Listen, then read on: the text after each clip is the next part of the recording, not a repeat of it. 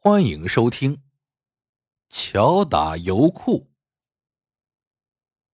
这年夏天，日军在华南海滨的一个县城建了总油库，把从海上运来的汽油都存在那儿。油库鬼子的工作，一是守卫，二是把汽油分装到油桶里，再源源不断地运往各个据点。令鬼子苦恼的是，当初从日本运来的铁油桶用久了，磨损的厉害，现在还能用的越来越少。于是，鬼子少佐龟田就把维持会长二叔公找来了，要他带着汉奸到老百姓家中搜刮铁器，炼成铁水，造汽油桶。二叔公是当地锡矿的矿主，出任维持会长只是为了保住矿山。从油库回来，他不由得唉声叹气。从老百姓家中搜刮铁器，那可是得罪人的呀，弄不好自己就成了抗日壮丁团的锄奸对象。可不去做，鬼子那一关怎么过呢？二叔公愁的茶饭不思，一个劲儿的抽水烟斗。傍晚，家里忽然来了一位不速之客，原来是抗日壮丁团的团长梁云飞。梁云飞说：二叔公，你虽然是维持会会长，但不能干祸害老百姓的事，不然的话，我随时叫你的脑袋搬家。二叔公这才知道梁云飞已经得到了消息，连忙点头说：我也是中国人，出任这个狗屁会长是为了保住矿山。哪知，嗨，我也不想为鬼子做事，可鬼子把事情摊到我头上，这咋办呢？梁云飞想了想说：你矿上不是有很多稀锭吗？你叫鬼子把各个据点的烂油桶收上来，用白稀焊一下，不就能用了吗？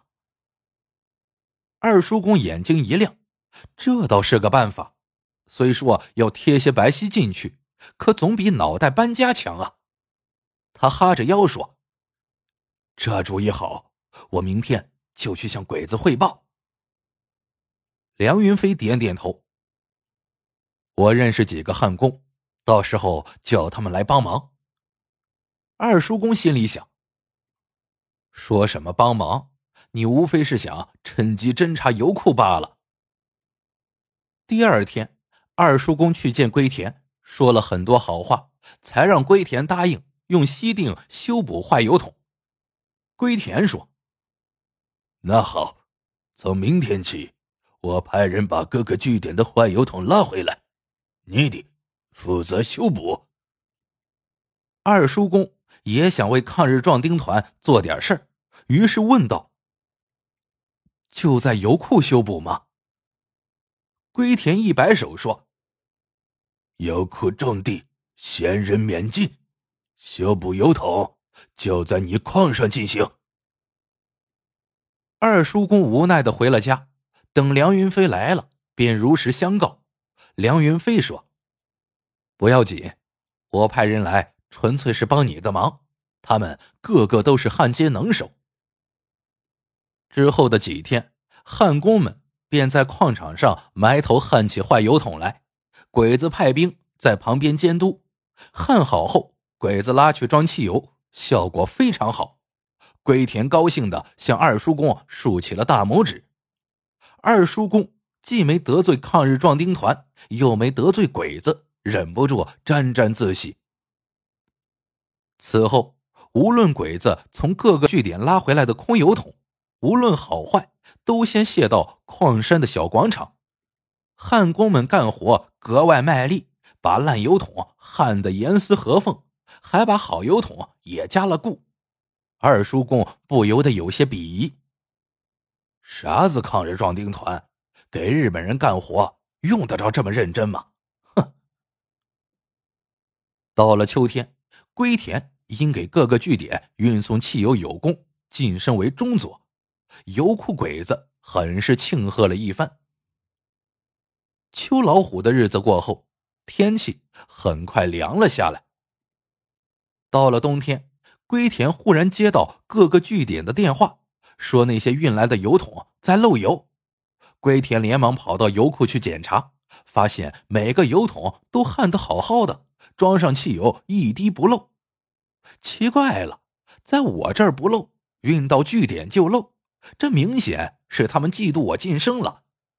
此后据点再打来电话，龟田一概不予理会。谁知随着天气越来越冷，对日军不利的消息不断传来，北边的据点相继被抗日壮丁团拿下。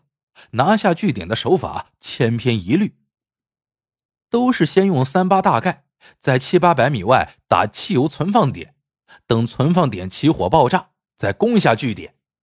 因为油桶漏油，汽油从门缝底下流到室外，碰到点火星就会爆炸。果然在漏油，那为什么从油库起运时没有漏，运到据点就漏呢？龟田气得不得了，下令去抓二叔公，可二叔公早已不知去向。第二天，龟田起来，感觉气温又降了些，忍不住打了个喷嚏。忽然有士兵跑过来报告说，油库里的油桶也漏油了。昨天检查还好好的，怎么会突然漏油呢？龟田急步走过去看，果然漏出的汽油已经渗到了屋子的外面，空气中充斥着浓烈的汽油味。砰！不知从哪里射来了一枪，地面上的汽油腾地燃烧起来，附近几个鬼子身上着了火，边跑边叫。油库外面响起了吵斗般的枪声。不好，抗日壮丁团来了！龟田连忙缩进地堡，下令抵抗。很快，桶装汽油接连爆炸，声音震耳欲聋。最后，汽油池子也爆炸了，更是山崩海啸一般。龟田被震得昏了过去。等他醒来时，已经当了俘虏，整个油库烈焰冲天，大火映红了半边天。龟田看到二叔公就在旁边，忍不住咆哮道：“你的良心大大的坏！焊接时做了什么手脚？油桶为什么会突然漏油？”二叔公被吼得缩了缩肩膀：“又不是我焊的，我不知道啊。”梁云飞在一旁说：“其实……”那些焊工焊接得很好，没有做任何手脚。要说做手脚，我们只是把好油桶暗暗凿穿，再用白皙焊上罢了。那为什么说漏油就漏油呢？龟田喘着粗气问。这跟天气有关。梁云飞淡淡地说，在场的人一听都愣住了。梁云飞说，普通的白皙遇上冬天的低温就会崩碎成灰皙，灰皙是粉末状，所以油桶会漏油。